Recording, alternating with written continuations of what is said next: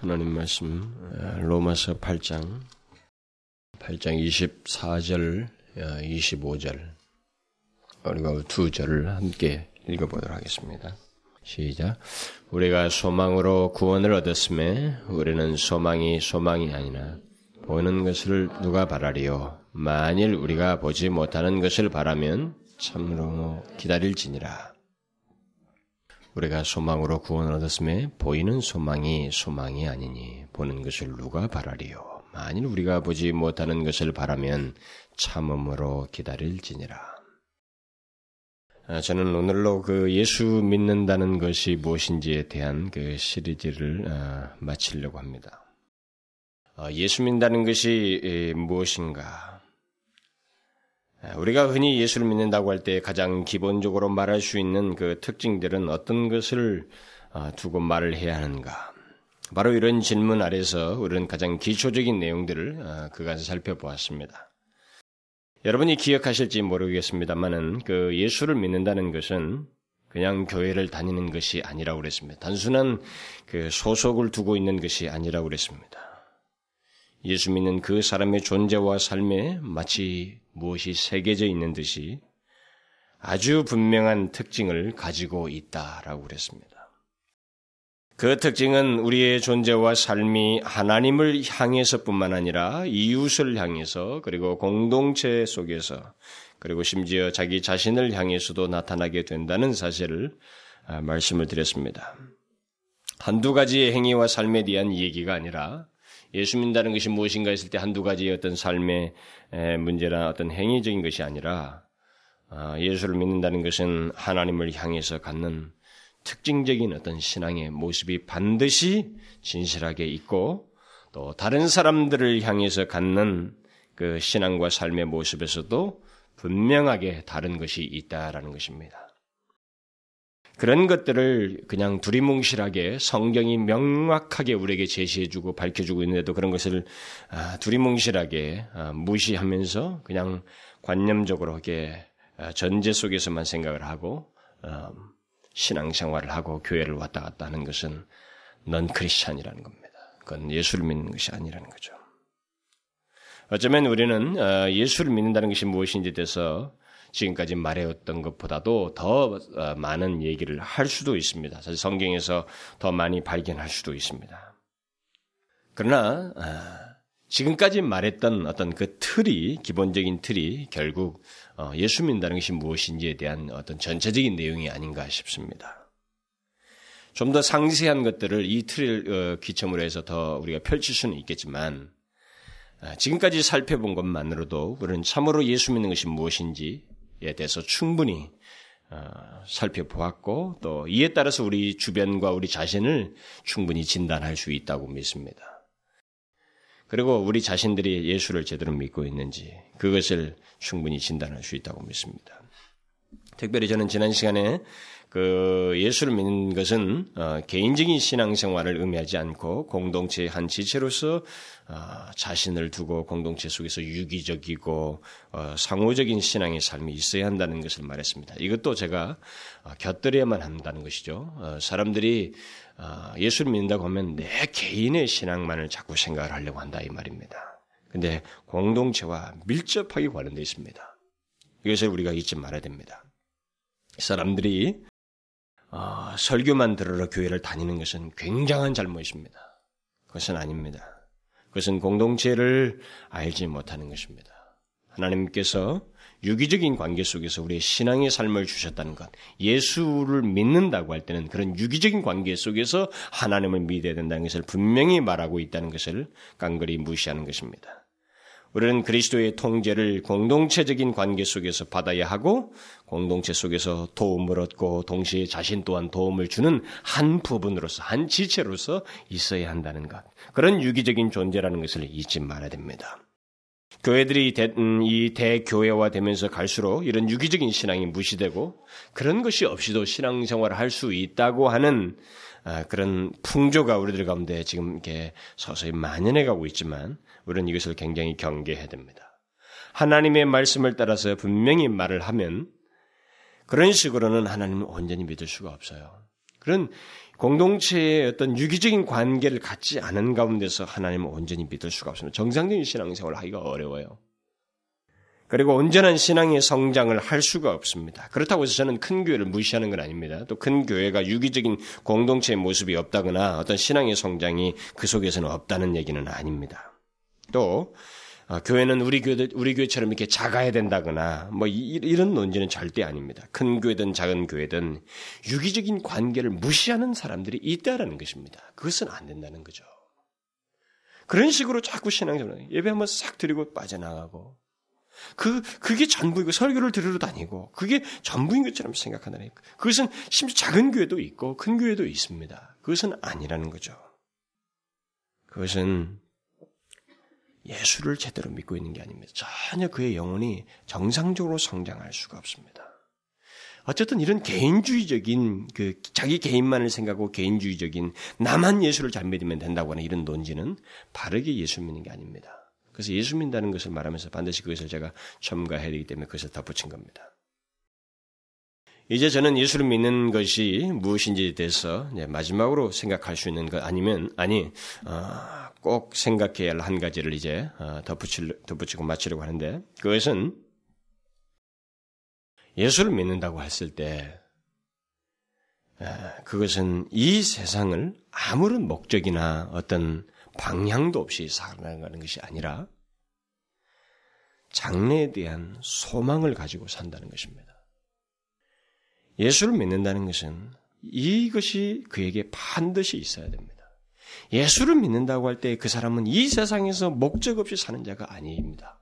그 사람은 반드시 아주 분명하고 확실한 장래에 대한 소망을 가지고 사는 것입니다.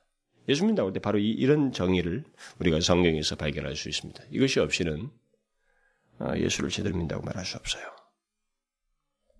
예수 믿는 사람들에게는 확실한 소망이 있습니다. 그 소망을 가지고 사는 것이 곧 예수를 믿는 것이다. 이렇게 말할 수 있어요. 그리스도인과 그리스도인이 아닌 사람 사이의 중요한 차이 중의 하나는 장래에 대한 확실한 소망이 있느냐 없느냐는 것입니다. 뒤에 가서 말을 하겠습니다만 성경에서 말하는 소망은 우리 인간들이 흔히 말하는 어떤 가능성을 바라는 것, 소위 그 희망상 같은 것이 아닙니다. 우리 인간들에게는 희망상이라는 게 있어요. 어떤 가능성을 바라는 게 있습니다. 그런 게 아닙니다. 그리스도인의 소망은 분명한 것입니다. 그냥 아는 것입니다. 이미 결정난 것입니다. 이미 드러날 일이 마치 보이는 것입니다. 어떤 확고한 것을 그냥 바라는 거예요. 확실하게. 그리고 거기서 기다리는 것입니다. 그런 견고한 바람을 말하는 것입니다. 그러나 이 세상 사람들에게는 그 확고한 소망이라는 것이 없습니다. 흔히 그들이 말하는 소망은 그저 막연하게 바라는 것입니다. 그저 어떤 가능성을 바라는 거죠. 예, 가능성을. 사실 이 세상 사람들에게는 장래에 대한 어떤 소망보다는 사실 그들에게는 소망이라는 것이 없습니다. 그냥 무엇인가 희망사항은 그냥 현실에 대한 결핍 때문에 도피적이거나 어떤 희망사항은 있을는지 모르지만 그들에게는 사실 성경이 말하는 어떤 확고한 소망이라는 것이 전혀 없습니다. 오히려 이 세상 사람들에게는 이 현실이라고 하는 현재라고 하는 지금 현재의 즐거움과 현재의 유익에 그들은 거의 100%의 마음이 쏠려져 있습니다. 장래 같은 것은 그에 관심이 없습니다. 이것을 바울은 그 에베소서에서 지적하기를 넌 크리스찬의 그 상태를 말하면서 이렇게 말합니다. 그때 너희는 그리스도 밖에 있었고 외인이요 세상에서 소망도 없고 하나님도 없는 자이더니 그랬어요. 세상에서 소망 없이 살았다는 거죠. 없었습니다. 넌 크리스천일 때는 전혀 소망이 없었어요. 없습니다. 그러니까 지금도 넌 크리스천은 그렇습니다. 그런데 우리가 이 시간에 묵상하려고 하는 것은 넌 크리스천의 얘기가 아닙니다. 지금 예수를 믿는다는 것을 얘기하고 있기 때문에 예수 그리스도를 믿는 자에게는 소망에 관한 문제입니다. 오늘 보면은 우리가 소망으로 구원을 얻었음에 보이는 소망이 소망이 아니다. 이렇게 말하고 있습니다. 그리스도인은 보지 못하는 것을 소망하는 자들임을 말해주고 있습니다. 베드로도 그의 서신에서 우리 주 예수 그리스도의 아버지 하나님이 그 많으신 극률대로 예수 그리스도의 죽은 자 가운데서 부활하심으로 말미암아 우리를 거듭나게 하사 산 소망이 있게 하심에 그랬습니다. 거듭나게 하사 하나님께서 우리 그리스도인들을 거듭나게 하사 그들에게는 산 소망이 있게 하셨다라고 말하고 있습니다. 그러니까 그리스도인은 산 소망을 가지고 있다는 것이죠. 또 바울은 어, 로마의 성도들에게 이 소망에 관한 얘기를 이렇게 말합니다. 소망의 하나님이 너희에게 성령의 능력으로 소망이 넘치게 하시기를 원하노라.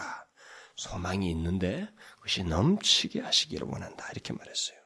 또 데살로니가 전서에서 바울은 그리스도인이 쓰고 다니는 구원의 소망의 투구에 대해서 말합니다. 구원의 소망의 투구라는 말을 씁니다. 이 말은 아무리 마귀가 그리스도인들을 공격을 하고 그리스도인들이 가진 구원의 소망, 이 구원의 그들의 그 현재 상태에 대해서 불안을 하게 하고 여러 가지 것들을 이 생각이 동료할 만한 상황들이 있다 손치더라도 그들이 이 견고한 구원의 소망의 투구를 가지고 있기 때문에 쓰고 있어서 상처를 입지 않냐고 동료를 하지 않는다라는 것입니다. 그것을 얘기해요.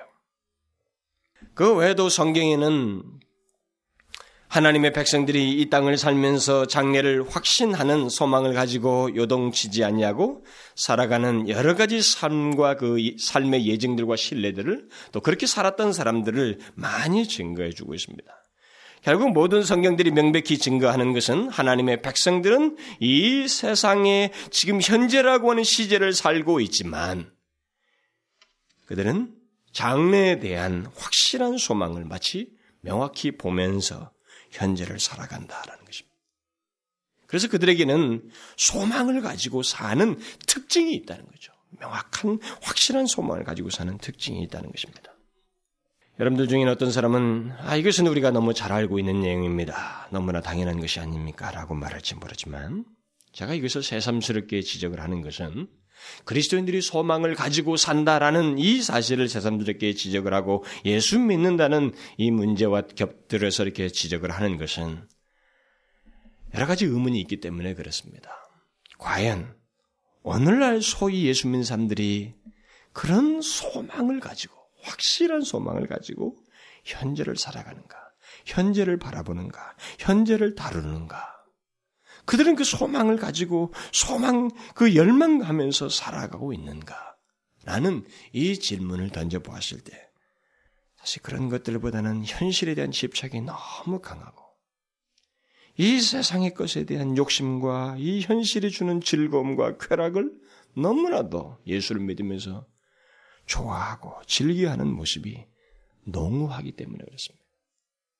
부인할 수 있어요? 장래에 있을 영광에 대한 소망보다는 현실의 즐거움과 이 세상의 것들에 대한 더 강한 집착을 가지고 오늘날 그리스도인들이 그런 집착들을 드러내고 있지 않는가? 가지고 있지 않는가? 이 세상에서의 그 행복에 더 관심을 가지고 이 세상에서 더 잘 살기 위해서 예수도 믿으려고 하는 그런 잘못된 태도를 가지고 있지 않는가? 그래서 성경과는 정반대의 태도를 가지고 소위 신앙생활이라는 것을 하고 있지는 않은가. 예수 믿는 것도 이 땅에서 잘 살기 위해서이고, 또 이 땅에서 잘 되고 행복하기 위해서 주님의, 주님에게 이런 간구, 저런 간구도 드리고, 그야말로 장래의 영광에 대해서는 별로 기대도 믿지도 않는 것 같은 모습을 소위 예수 믿는 사람들이 가지고 있지는 않는가. 나이가 먹어가고 있는데, 자기가 연령이 어린아이를 보고 젊은이를 보고 또 중년들을 바라보고 또 노인들을 바라보고 자기는 그 전체 서열에 보았을 때 가장 끝부분에 있음에도 불구하고 소망에 대해서 더디고 좀 더 이 세상에서 어떻게든 이 세상의 것을 즐기면서 살아가려고 하고 이 세상에 대한 집착을 놓지 않으려고 하는 강한 이 세상에 대한 미련들을 가지고 살아가고 있지 않는가. 소위 예수 믿는다고 하는 사람들이. 그러나 여러분, 그것은 그리스도인의 삶이 아닙니다. 예수를 믿는 자의 모습이 아니라는 것입니다. 그리스도인은 아무리 이 세상과 현실 속에서의 삶이 어떻다 손치더라도 그들에게는 그것이 그를 지배하지 못합니다. 그것은 사용수단일 뿐. 그에게는 이것을 사용하면서 이것을 일시적으로 사용할 만한 그런 분명한 소망, 확고한 장래에 대한 소망을 가지고 산다라는 것입니다. 그런데 교회 안에 많은 사람들을 보게 되면 소망을 가지고 산다고 할 만한 아, 모습이 많지 않다는 것 때문에 때때로는 정말 우리가 이 종말론적인 미래를 정말 주님이 오신다는 걸 믿기는 하고 있는 거야. 내가 죽으면 하나님 앞에 심판대에 서서 그리고 또 그 이유가 더 우리에게 결정적인 더 장구하고 더 가치 있고 더 영원한 삶이라는 것을 정말 믿기는 하는 거야. 라는 이런 의문을 갖게 한다는 것이죠. 현실에서도 잘 되고 온갖 축복을 누리면서 게다가 덤으로 예수 믿어서 장래도 잘 되고 싶어 하는 그런 이기적인 모습을 오늘 많은 사람들이 가지고 있지는 않은가. 라는 이런 의문을 갖게 한다는 것이죠. 그러나 그런 것은 아, 바르지 못합니다. 틀려 있어요. 성경이 말하는 바른 소망을 가지고 있는 게 아닙니다. 그리고 그 사람은 또 현실 또한 바르게 살고 있지도 않아요. 예수를 제대로 믿고 있는 게 아닙니다. 1세기 성도들을 보십시오. 우리가 1세기 성도들 중에서 보잖아요. 1세기 성도들의 삶에 대한 또 기록도 있고 우리가 많이 들은 것이 있잖아요. 그들은 그들의 충실한 현재의 삶이 그들의 각자에게 있었지만 현실에 대한 집착은 갖지 않았어요. 그들은 확실한 소망을 가지고 있었기 때문에 이 땅을 나그네와 행인같이 마치 외국인같이 살았다라고 성경이 기록하고 있습니다. 그리스도인들이 소망을 가지고 살았다고 해서 현실적인 삶을 게을리했다거나 도표적으로 살았다는 얘기는 아닙니다. 이 부분에 있어서 우리는 오해해서는 안 됩니다. 그리스도인에게 있는 소망은 그런 것을 나타내지 않습니다. 바울은 앞에 이 로마서 오늘 본문을 말하는 그 23절, 24절 그 앞에 한 17절쯤에서 17절에서 장래 그리스도와 함께 영광을 얻기 위해서 고난도 함께 받아야 한다는 얘기를 말하고 있습니다. 소망을 말하면서 현실 속에서 반드시 고난을 받아야 된다는 문제를 함께 받아야 된다는 얘기를 말하고 있습니다. 성경은 그리스도인들이 장래에 대한 소망 때문에 현실을 무시하고 고통이 마치 덜한 것처럼 생각하거나 고난, 고난, 고난이 좀 덜한 세상을 살 것이라고 말하지 않습니다. 그리고 또 고난이 있는데 그것을 소망이 있으니까 이것은 아무것도 아니하면서 억지 웃음을 찌라는 것도 아닙니다. 아니에요. 고난을 당하는 거예요. 그것은 힘든 겁니다. 인간에게 힘들어요. 분명히 힘든 겁니다. 힘든데 그들은 이것이 자기를 흔들지 못한다는 것입니다. 더 그를 붙들고 있는 견고한 소망이 있기 때문에 흔들지 못한다는 거예요. 오히려 그리스도인들은 현재를 살지만 그런 고난이 있는 현재를 살지만 그 현재가 여러 가지 다방, 다양한 현실일 수는 있지만 또 굉장히 힘들 수는 있지만 그게 끝이 아니라는 거죠. 그 끝이 아닌 것을 알고 산다는 것입니다. 더 중요한 장래가 있다는 것. 그것을 소망하면서 사는 자다라는 것입니다. 바울은 오늘 본문에서 우리 그리스도인들을 그리스도인들은 소망으로 구원을 얻었다는 말을 하고 있습니다. 헬라어 원문을 보게 되면 우리는 구원을 얻었다, 소망 이렇게 돼 있어요. 그러니까 소망 앞에 아무런 조사가 없습니다. 그것을 번역자들이 소망으로라고 이렇게 번역을 한 겁니다. 영어, 영어 번역자들은 by라는 것을 소망에 의해서 이런, 이런 식으로 번역을 한 거죠. 그러니까 이것은 오해 소지가 많아요. 구원을 마치 무엇인가를 바라는 것으로 얻을 수 있다는 그런 뉘앙스를 주기 때문에 그렇습니다. 그러나 원문에는 그게 없거든요. 그러니까 성경은 어, 오히려 믿음으로 구원을 얻는다고 말하고 있습니다. 그러므로 여기 소망 앞에 굳이 조사를 쓴다면 이인이에요, 인. 그러니까 소망 안에서 이렇게 말을 해야 된다 이거죠. 우리 그리스도인들은 소망 안에서 구원을 얻었다라는 것입니다. 이 말은 무슨 말이에요? 그리스도인의 구원은 소망과 밀접하게 관련되어 있다는 것입니다. 여러분 잘 기억하십시오. 소망이 없으면 구원이 이루어지지 않습니다. 그리스도인의 구원은 소망과 밀접하게 관련되어 있어요. 그리스도인은 과거의 구원을 받고 끝나는 것이 아닙니다. 그것이 시작이 되어서 계속 구원을 이루어나가며 구원의 완성을 기다리는 자들입니다. 그것을 대망하고 있습니다. 기다리고 기대하고 있어요. 소망하고 있습니다. 바로 이 전 과정에 소망이 있다는 것입니다. 소망이 없이는 그리스도인의 구원의 여정이 진행될 수가 없다는 것이죠. 현실에서 이 고통과 모든 어려움들을 극복할 수가 없다는 것입니다. 장래에 있는 구원의 완성을 바라며 삶을 사는 모습이 없이 또 장래의 소망을 바라보면서 온갖 유혹과 시련을 견뎌내는 그 모습이 없이 예수를 믿는다는 것은 있을 수가 없거든요. 바로 그 과정에 소망이 있는 거예요. 그래서 믿음과 소망이 이제 결부되어 있는 것입니다. 그런 맥락에서 소망은 우리가 구원을 받을 때 바로 동시에 우리 안에서 심기운 듯이 있게 되는 것이 심기운 것이 있게 되는 것이요. 또 그것이 이렇게 자연스럽게 나타나게 돼요. 그래서 소망은 하나님의 은혜의 선물이라고 말할 수 있어요. 그 선물로 주어지고 그것이 계속적으로 이제 나타나는 거죠. 믿음과 함께. 그래서 믿음, 소망, 사랑 이 세 가지는 항상 있을 것인데 그랬어요. 그리스도인에게는 이 세 가지가 있다는 것입니다. 믿음, 소망, 사랑. 이 모두가 하나님께서 우리 그리스도인들에게 주시는 은혜의 선물입니다. 바울은 이 사랑의 문제를 결국 그리스도인들에게 있는 선물로 주어진 사랑이 어떻게 나타나는 문제를 얘기하면서 믿음, 소망, 사랑을 얘기해요. 그럼 사랑은 더 지속된다는 얘기를 하거든요. 믿음과 소망이라는 것은 장차 이루어질 때까지 있는 것이지만 사랑은 완성될 하나님 나라에서도 계속되는 것이다. 라는 것을 얘기하고 있습니다.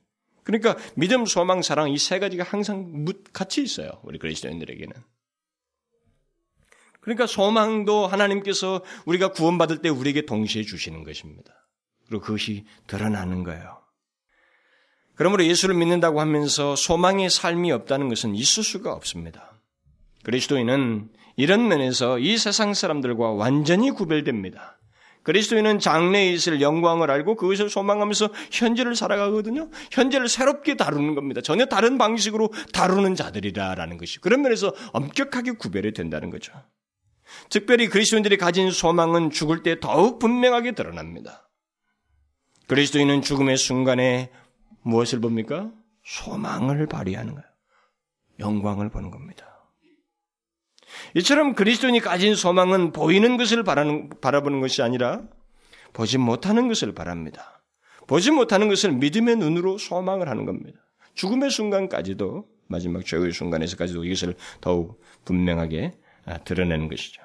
그래서 보이는 소망은 소망이 아니다라고 어, 본문에서 말하고 있는 것입니다.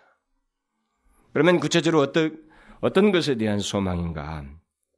그리스도인이 바라는 소망, 곧 보지 못하는 것에 대한 소망은 어, 이 앞에 오늘 본문 그 구절 앞절에서 여기에 대해서 좀 더 상세하게 설명을 해주고 있습니다. 장차 있을 영광스러운 날에 대한 그 어떤 소망을 얘기하면서 그 22절과 23절에서 모든 피조물이 고대하는 그날을 얘기합니다. 모든 피조물들까지도 고대하는 무엇이 있어요? 장, 장차가 있습니다. 우리의 장래는 지극히 영광스러운 어떤 모든 피조물까지 고대하는 최후의 장면이 있습니다. 이게 아직 우리는 정확하게 보지 못해요. 그것을 정확하게 우리 그려볼 수가 없습니다. 도대체 우리가 가지고 있는 집 본다고 해도 그걸 다 이해도 못합니다. 사도 바울은 삼승전의 경험을 절대 말 못했어요. 하지 못해서 할 수가 없죠. 언어도 안 되고 그것은 분명히 영화롭게 된 자가 충분히 누릴 수 있고 충분히 인식할 수 있는 겁니다. 그러기 전에는 제대로 묘사할 수가 없어요. 그러나 그리스도인은 지금 그걸 얘기하는 겁니다. 그, 그 영광스러운 날을 장차 있어질 것을 바라보면서 거대한다는 거죠. 그러니까 우리는 죽음이 끝이 아니라는 것입니다. 그러므로 그리스도인은 이 땅을 살지만 바로 그런 사실을 알고 보지 못하는 것, 곧 장차 있을 영광스러운 날, 피조물도 탄식하면서 고대하는 그 날, 그 사건을 소망하면서 살아간다는 것입니다. 왜 그래요? 그날은 그리스도인들이 그렇게도 거대하고 거대한 최고의 영광과 누림이 있는 날입니다. 그렇기 때문에 그래요. 우리뿐만 아니라 피조물도 그날을 고대한다고 그랬으니, 피조물도 고대한다고 그랬으니, 우리야 오죽하겠어요? 우리야 피조물을 더 능가하는 소망이 당연히 있어야 된다는 거죠.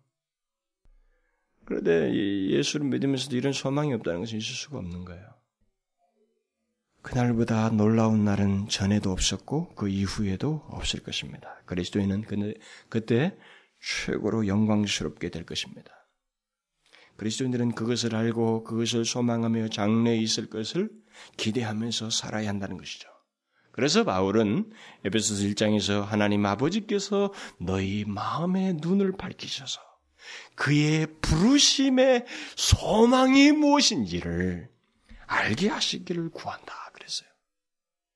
응? 너희들의 마음의 눈을 밝히셔서 너를 부르심의 그 소망이 무엇인지, 하나님 아버지께서 너희들을 위해서 예비하신 것이 무엇인지를 정확히 알기를 내가 바란다. 그렇게 말했어요. 도대체 그것이 무엇이기에? 바울은 에베소 성도들을 향해서 그런 기도를 한 겁니다. 결국 그리스도인들은 무엇이 비중 있고 무엇이 더 가치 있는 것인지 또 그리스도인의 전 삶에 무엇이 결정적인지를 알고 그 영광의 날을 바라면서 현재를 사는 자여야 한다는 것입니다. 바로 이런 소망을 가지고 있기 때문에 그리스도인은 또한 이 세상을 다르게 살아야만 한다는 것이죠.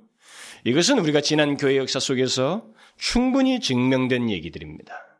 모든 순교자들의 역사가 다 그러하였습니다. 저는 이 부분에 대해서 좀 그 사람들의 사례들을 읽어드리고 좀 참조하려고 그랬지만 음, 너무 길어질 것 같아서 제가 생략했어요. 제가 몇 번도 그런 얘기 예, 예화들도 듣긴 했습니다만은 수많은 순교자들이 그들이 죽음의 장면을 달리했어요. 그게 뭐겠어요? 그들에게는 소망이 있었거든요. 또 성경에서도 우리는 그런 기록을 명확하게 보게 되는데 특별히 히브리서 11장 같은 경우는 믿음의 영웅들을 쭉 믿음의 유인 선진들을 보여주면서 그것을 잘 요약을 해줍니다. 히브리서 기자는 믿음의 사람들을 인용한 다음에 이 사람들은 다 믿음을 따라 죽었으며 약속을 받지 못하였으되 그것을 멀리서 보고 소망한 거죠. 멀리서 보고 환영하며 또 땅에서는 외국인과 나그네로라 증거하였으니 이같이 말하는 자들은 본향 찾는 것을 나타내미라. 저희가 나온 바 본향을 생각하였다면 돌아갈 기회가 있었으려니와 저희가 이제는 더 나은 본향, 더 나은 본향을 사모하니 곧 하늘에 있는 것이라. 그러므로 하나님이 저희 하나님이라 일컬음을 받으심을 부끄러워 아니하시고 저희를 위하여 한성을 예비하셨느니라. 그러고 나서 또 많은 믿음의 선진들을 열간 후에 이런 말을 덧붙입니다. 어떤 이들은 더 좋은 부활을 얻고자 하여 악행을 받되 구차히 면하지 아니하였으며 또 어떤 이들은 희롱과 채찍질뿐만 아니라 결박과 옥에 갇히는 시험도 받았으며 돌로 치는 것과 톱으로 켜는 것과 시험과 칼에 죽는 것을 당하고 유리하여 궁핍과 환란과 학대를 받았으니 이 사람들이 다 믿음으로 말미암아 증거를 받았으니 약속을 받지 못하였으니 아, 증거를 받았으나 약속을 받지 못하였으니 이는 왜냐하면 하나님이 우리를 위하여 더 좋은 것을 예비하였기 때문이다. 여러분 보십시오. 이 성경에 기록된 이 내용들은요, 우리가 정확하게 강의하고 그 사례들을 좀, 어, 1세기의 사례들을 이렇게 인용을 하게 되면 끔찍해요. 도대체 있을 수가 없거든요? 더 좋은 부활을 사모하면서 악행을 그냥 뭐 면하려고 하질 않았다라는 것이죠. 뭐 희롱, 채찍질, 결박, 옥에 갇히고 시험 받고 돌로 침을 받고 톱으로 켜서 죽임을 당하고 시험과 칼에 죽는 것 등 궁핍, 환란, 학대를 기꺼이 현실 속에서 받은. 그럼에도 불구하고 그들이 흔들리지 않았다. 왜요? 하나님께서 그들을 위해서 더 좋은 것을 예비한 것을 알고 있었기 때문에 그 소망을 가지고 그 현실을 다루었기 때문이다. 그게 그리스도인이라는 거예요. 그게 하나님을 믿는 것이다. 그리스도인들이 순교를 당하고 온갖 고난과 환란과 궁핍과 학대를 받으면서도 온전히 신앙을 지키면서 살 수 있었던 것은 다른 게 아닙니다. 소망이에요. 그래서 아까 소망 안에서 구원을 얻는다, 얻었다 이런 말을 쓰는 것입니다. 우리가 순교자들의 기록을 보게 되면 그들은 그 죽음의 위기에서 더 강력하게 그 소망을 드러내요. 근데 그것이 아니면 저는 통과를 못할 것 같아요. 물론 또 감당하게 하시는 주께서 부활의 권능을 그들에게 더하시기도 하십니다. 그러나 그들은 이게 전부가 아니라는 거죠. 오래도록 기다려왔던 순간이 이제 잠시 후면 내게 있다라고 하는 확신을 바로 화영대 앞에서 더 견고히 갖는 거예요. 단두대 앞에서 더욱 견고하게 그런 소망을 가졌던 것입니다. 다르잖아요? 이게 다른 것입니다. 이런 소망을 가지고 사는 것이 그리스도인에게 있는 특징인 것입니다. 히브리서 기자는 다른 데서 이런 말을 합니다. 우리가 소망이 있는 것은 영혼의 닷 같아서 튼튼하고 견고하여 휘장 안에 들어가나니 그리스도인들이 가진 소망은 소망을 여기서 그 비유하면서 영혼의 닷 같아서 튼튼하고 견고하다. 이렇게 말하고 있습니다. 이 말은 그리스도인의 소망은 희미한 갈망이나 소망이 아니라는 것입니다. 그런 막연한 희망상이 아니라는 것이죠. 이것은 아주 튼튼하고 견고하다. 확고하며 흔들리지 않는다. 라는 것을 말해주고 있습니다. 그리스도인에게 있어서 소망은 이랬다 저랬다 하면서 엉뚱한 길로 빠져나가는 게 아니라 오히려 그를 지킨다는 것이죠. 견고하고 흔들리지 않는 영혼의 닷과도 같아서 그들을 지킨다는 거죠. 이렇게 제대로 바르게 가게 한다는 거죠. 바른 자리에 서게 한다는 것입니다. 바로 그런 사실들이 앞선 선배들 가운데 있었고 지금까지 많은 그리스도인들에 있었던 공동적인 모습입니다. 오늘 본문에서도 그것을 말을 하고 있어요. 그리스도인들은 보지 못하는 것을 바라되 참음으로 기다린다. 그랬습니다. 우리의 소망은 기다림 속에서 열매를 맺습니다. 여러분 이거 잘 알아야 돼요. 그리스도인은 막연한 소망이 아니에요. 기다림입니다. 바로 화형대에 섰으면서도 기다림을 가지고 있었어요. 그러니까 소망은 반드시 기다림을 포함하게 되어 있습니다. 오늘 본문에서 바울은 그리스도인들이 장차 이르게 될 그 완전한 구속을 바라되 참음으로 기다린다는 말을 해주고 있습니다. 기다림이 없는 소망은 없습니다. 그러므로 그리스도인들이 이 땅에 사는 것은 소망을 가지고 기다리는 삶이라고 말할 수 있어요. 우리는 무엇인가를 기다립니다. 그런데 확실한 것을 기다리고 있어요. 우리의 존재와 삶의 궁극적이고 최종적인 무엇, 그 확실한 것이 장차 우리 앞에 있다라는 것입니다. 현재 이 땅에서가 아니라 장차 우리 앞에 있다는 것이죠. 여러분, 현재는 지나가는 것입니다. 이것은 누구나 마찬가지예요. 모든 인생은 자기들에게 허락된 이 현실, 이 세상의 삶, 현재라고 하는 시간들을 다 흘려보냈습니다. 그러면 안 기다린 사람이든 기다린 사람이든 결국 어디론가 가지만 한 가지 차이가 있어요. 그냥 흘려보낸 사람하고 기다린 사람하고 차이가 있습니다. 흘려보낸 사람은 알지 못하고 한 것입니다. 근데 기다린 소망을 가진 사람은 너무나 명확한 것을 알고 기다린 것입니다. 그리스도인들은 정확한 기다림이에요. 이 세상과 이 세대는 기다리는 장소와 시간에 불과하다는 것을 알고 살아가는 것입니다. 그래서 우리는 나그네라, 행인이다, 외국이다 이런 말을 쓰게 되는데, 우리는 우리가 가려고 하는 목적지와 더 중하고 영광스러운 그 장래, 앞, 앞일을 앞에 두고 있기 때문에 그것을 믿음으로 기다리는 것입니다. 그래서 바울은 자기도 기다리는 사람으로서 빌립보서서 이런 말을 해요. 형제들아, 나는 표대를 향하여 그리스도 예수 안에서 하나님이 위해서 부르신 부름의 상을 위하여 쫓아가노라.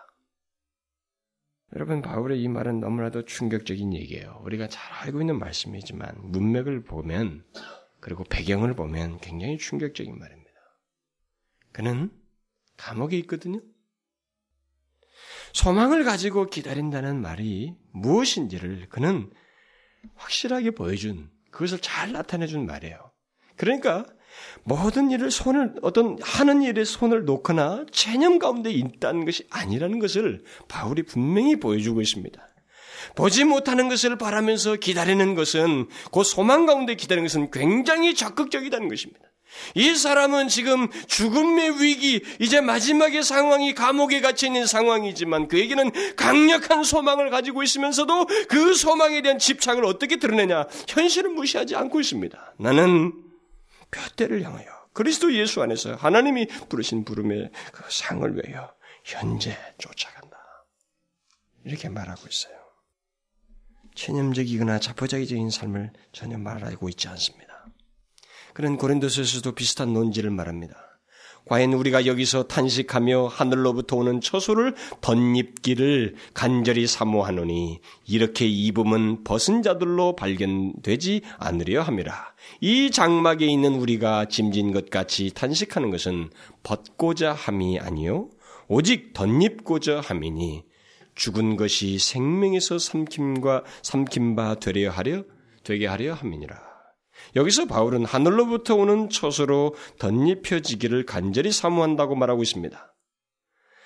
벗고자 함이 아니요 오직 덧입고자 함이라는 말을 어, 덧붙이고 있습니다. 이 말이 무슨 말이에요? 이 벗고자 한다는 것은 이 세상에서의 삶을 포기하고 그 모든 것을 버린다는 것입니다. 그런데 그것이 아니라 오직 덧입고자 한다. 덧입고자 한다는 말은 무슨 말입니까?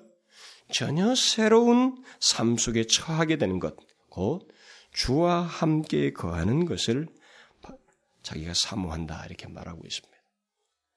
그가 사모하면서 소망하는 것은 포기가 아니에요. 버리는 것이 아닙니다. 이 세상에서 삶을 포기하고 모든 것을 버리는 게 아니에요. 그게 아니다 나는. 전혀 새로운 삶 속에서 처하게 되는 것이다. 주와 함께 거하는 것이다. 비록 내가 현재 육신의 몸을 입고 이 땅에 살지만 내가 소망하는 것은 이것은 모든 걸 무시하는 게 아니야. 현실을 무시하거나 도피하는 게 아니다. 주와 함께하는 것, 이 가치 때문이다. 그러면서 그것을 사모하면서 현재를 산다고 하는 것을 시사해 주고 있습니다. 그는 후에 감옥에 갇혔을 때 자신이 가진 소망이 어떠한지를 빌립보에서 더 정확히 말해주는데 내게 사는 것이 그리스도인이 죽는 것이 유익함이니라. 이렇게 말한 뒤에 뒤에서 내가 두 사이에 이것은 이 땅에서의 삶과 그리스도와 함께하는 삶 사이를 말합니다. 이 두 사이에 끼었으니 떠나서 그리스도와 함께 있을 욕망을 가진 이것이 더욱 좋으나 그러나 내가 육신에 거하는 것이 너희를 위하여 더욱 유익하니라. 그는 감옥에 있으면서 죽는 것이 유익이요 그것이 그리스도와 함께 있는 것이기 때문에 그것이 자기에게 몹시 사모하는 것이다. 그러나 자신은 그리스도께서 맡기신 일을 하기 위해서 옥고를 치르면서 육신에 거하는 것 또한 저버릴 수가 없다. 나는 이 현실에 충실하고 너희들을 위해서 유익이 되기 때문에 일을 하기를 원한다. 이런 논지를 펴고 있어요. 그는 감옥에 있으면서 자신에게 주어진 현재라고 하는 시간을 소홀하지 않고 최선을 다하면서 자기의 존재의 비중을, 삶의 비중을 결국 이 소망 안에서 두고 있는 것입니다. 이게 그리스도인의 특징이에요. 죽어가는 사람에게서도 이런 모습이 있다는 것이 바로 그리스도인의 모습인 것입니다. 그는 뒤에 가서 3장에 가서는 그런 말을 하잖아요. 나는 그리스도를 더욱 알고 싶다. 그의 부활의 권능과 그의 고난의 참여함을 알고 싶다. 나는 그의 죽으심까지 본받고 싶다. 소망을 가지고 있는 사람이 현재 주님을 향한 이런 강한 열망을 드러내는 거예요. 그러면서 이미 얻었다 함도 아니요 온전히 이루었다 함도 아니다. 나는 오직 그리스도 예수께 잡힌 바 된 그것을 잡으려고 쫓아간다. 이게 소망을 가진 자의 삶입니다. 그동안 다미 선교라든가 뭐 장례 종말을 얘기하면서 막 착취한 사람들 있잖아요. 이게 다 빗나간 소망의 실체를 드러낸 겁니다. 바울이 그렇지 않았어요. 그리스도인의 소망은 현실, 현실을 도피적으로 사는 것이 아니라 확고한 장래를 알고 바라보며 현재를 충실하게 사는 것입니다. 더 중요한 앞에 나를 바라보면서 기대하는 삶을 오늘 살고 있는 것입니다. 사도 베드로는 소망을 가진 자가 현재 삶을 어떻게 살면서 기다려야 되는지를 잘 말해주고 있습니다. 그러므로 너희 마음의 허리를 동이고 근신하여 예수 그리스도에 나타나실 때 너희에게 가져올 은혜를 온전히 바랄지어다. 그리스도인들은 예수 그리스도께서 나타나실 때 가져올 은혜를 온전히 바라되 마음의 허리를 동이고 근신하면서 소망해야 한다는 것을 말해주고 있습니다. 이 말은 우리의 주변 환경이 너를 혼동하지 흔들지 못하도록 너의 마음이 동요하지 않도록 소망 가운데서 마음의 허를 동해라. 소망을 가지고 있다고 해서 네 마음을 그렇게 풀어헤치지 말라는 거죠. 현실에 동요하지 말라는 거예요. 여러분 우리나라는요. 우리를 참 긴장케 할 것들이 참 많아요. 뭐 옛날에 남북이 갈리어지기도 그렇기도 하지만은 자원도 없는 나라에서 뭐 경제적인 그런 것도 있고 막 우리는 참 마음의 동료를 일으킬 것들이 많이 있습니다. 근데 우리가 그 IMF 때도 많은 그리스도인들이 어, 이 소망 같은 것을 안 가지고 있었다는 것을 그 성경에서 말하는 소망과 전혀 무관했다고 하는 것을 보여주는 사례가 굉장히 많았어요. 제가 듣는 것만 해도 그러니까 얼마나 현실에 대해서 강하게 집착하고 있는지 소망 따위는 생각을 안 하고 있다는 거죠. 그런데 여러분 지금까지 인류 역사를 보게 되면 한 인간이 딱 태어나서 한 70년을 산다고 하면 그 70년이라는 세월을 자기가 사는 나라에서 그 70년의 세월을 사는데 위기, 재난, 큰 어려움, 전쟁 이런 것을 안 겪고 살 수가 없다는 것이죠. 심지어 전쟁이 없는 한 세대를 살아가는 세대가 거의 없다는 그렇게 살아가는 세대는 굉장히 행운의 세대라는 겁니다. 벌써 우리 지금 노인들도 다 어른들도 다 6.25를 치렀잖아요. 그럼 그 6.25 이후 세대들은 아직까지는 괜찮을지 모르지만 우리는 어떤 큰 재난을 우리도 겪을 수 있는 겁니다. 많이 겪지 않는다면 우리는 굉장히 행복한 세대가 되겠죠. 비교적으로. 우리는 어떤 식으로든 흔들릴 수 있는 주변 환경은 있게 되어 있어요. 그런데 베드로는 말하는 것입니다. 소망을 가지고 허리에 예? 소망 가운데 마음의 허리를 통해라. 주변 환경이 너를 흔들리지 못하도록 그렇게 해라. 바울은 오늘 본문에서도 그리스도인들의 소망 가운데 기다리되 참음으로 기다리라고 말하고 있습니다. 만일 우리가 보지 못하는 것을 바라면 참음으로 기다릴지니라. 소망은 기다림을 수반하고 기다림은 인내, 참음을 필요로 한다는 것을 잊지 말아야 됩니다. 결국 참음으로 기다린다는 것은 온 힘을 다해서 기다리라는 거예요. 그냥 가만히 막연하게 있지 않. 그러니까 그리스도인이 얼마나 이 소망이 적극적이라는 것을 정확하게 묘사해 주는 겁니다. 그리스도인의 소망은 이 소망의 기다림은 시련과 고통과 환란들을 포함하지만 그런 가운데서 참음으로 온 힘을 다해서 적극적으로 기다린다는 것을 말해주고 있는 것입니다. 자 그러면 이제 이 사실을 우리에게 적용해서 생각해 봐야 돼요. 예수 믿는다는 것에 대해서 이것이 예수 믿는 사람들에게 특징적으로 있다는 사실을 분명히 말을 하고 있기 때문에 이것을 우리에게 적용해서 생각해 볼 필요가 있어요. 물어봅시다. 아, 우리는 이라는 말을 씁시다. 우리는 분명히 소망을 가지고 내게 있어서 더 가치 있고 궁극적이고 더 결정적인 장래가 지금까지 이 땅에서 살아가는 생활보다도 더 영원한 아, 장래 앞 일이 있다는 것을 알고 그것에 대한 소망을 가지고 여러분들이 현재를 살아가고 있어요? 현재 일을 그렇게 다루고 있습니까? 한번 말해 보십시오. 이것은 굉장히 중요해요.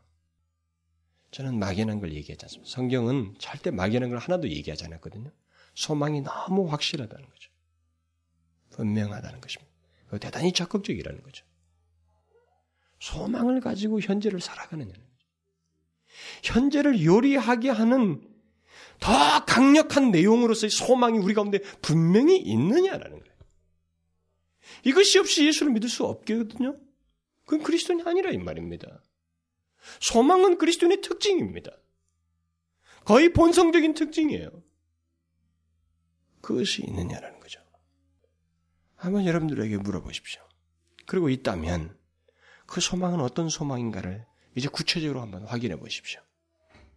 썩어 없어질 것에 대한 단순한 바램인지, 이 세상에서 있을 것들, 그런 것들에 대한 바람인지, 아니면 예수 그리스도의 나타나심을 바라면서 사모하는 것인지, 영원한 것. 성령으로 심으면 그랬는데, 베드로가 말한 대로 하나님의 날이 임하기를 바라보며 간절히 사모하라고 한 대로 그렇게 간절히 사모하고 있는지. 우리 앞에 우리의 존재와 삶의 진수가 되는 날이 남아있음을 알고 그 날과 그때 되어질 일을 바라보면서 현재를 살아가고 있는지. 한번 물어보십시오. 그것도 현실을 게을리하거나 도피적인 태도를 취하지 아니하고 온 힘을 다해서 참음으로 그날을 적극적으로 기다리고 있는지 한번 물어보십시오. 정말 이 세상의 생활보다도 그리스도와 함께 있을 것을 더 좋아하면서 그것을 소망하는가? 한번 물어보라는 거죠. 자신에게. 사도 요한은 요한일서에서 우리 그리스도인들의 장래의 소망을 말하면서 우리가 기다려야 할 최후의 가장 놀라운 일을 한 가지 소개를 해주는데 제가 요한일서 강에서 이미 말을 했습니다. 요한은 우리가 소망 가운데 기다릴 것은 우리에게 더 이상 고통과 눈물이 없고 평안한 세상 속에서 영원한 삶을 살 것이라는 것, 이런 것보다 더 중요한 것이 있다. 라는 것을 말해줍니다. 그게 뭐예요? 그리스도를 온전히 담게 된다는 것입니다. 우리가 그리스도와 같이 된다는 것입니다. 사랑하는 자들아, 우리가 지금은 하나님의 자녀라. 장래 어떻게 될 것을 그가 나타내심이 되면 우리가 그와 같을 줄을 아는 것은 그의 계신 대로 볼 것을 인함이니. 이보다 더 놀라운 말씀이 있을까요? 요한이 무엇을 말하고 있습니까? 저와 여러분이 썩어 없어지지 않는다라고 말하고 있습니까? 예, 물론 그것도 포함됩니다. 죄악 가운데 남아있지 않을 것이다. 물론 그것도 포함돼요. 너희는 더 이상 비참과 약한 상태에 남아있지 않을 것이다. 너희들의 몸은 썩어 없어지지 않은 영원한 몸의 상태를 가지고 있을 것이다. 물론 맞습니다. 그것도 말하고 있어요. 그러나 그것은 너무 부분적인 얘기들이에요. 그냥 하나만 말하면 전체를 다 설명할 수 있는 핵심적인 내용을 말해주고 있는데 바로 우리가 그리스도와 같을 줄 아는 것은 그리스도와 같으면 모든 것이 다 다릅니다. 음? 모든 것이 설명할 수 없는 최고의 것들을 얘기하는 거예요. 우리의 육체의 상태, 우리들의 모든 것, 우리의 상태들과 도대체 설명할 수 없는 모든 것들이 완전히 다른 것을 얘기하고 있습니다. 현재는 우리가 어떨지 모르지만 결국 우리의 장래는 그렇다는 거죠. 그러니까 폴리갑이든 이 많은 이 화형을 당하면서 죽었던 사람, 죽었던 사람들이 내 몸이야 잠시 타지만 이게 문제가 될 게 아니라는 것입니다. 폴리갑은 누구보다도 사도 요한의 제자입니다. 사도 요한의 서신을 누구보다도 탐독하고 잘 알고 있는 사람입니다. 그는 아마도 이 요한일서의 3장의 말씀을 더 깊이 알고 있었을 것입니다. 내가 잠시 몸이 타서 없어진들. 나는 잠시 후면 그와 같을 줄 안다. 더 말할 게 뭐가 있겠어요. 그러니 온 힘을 다해서 잠시 후를 기다리면서 소망했던 것입니다. 그게 그리스도인의 삶이라는 거죠.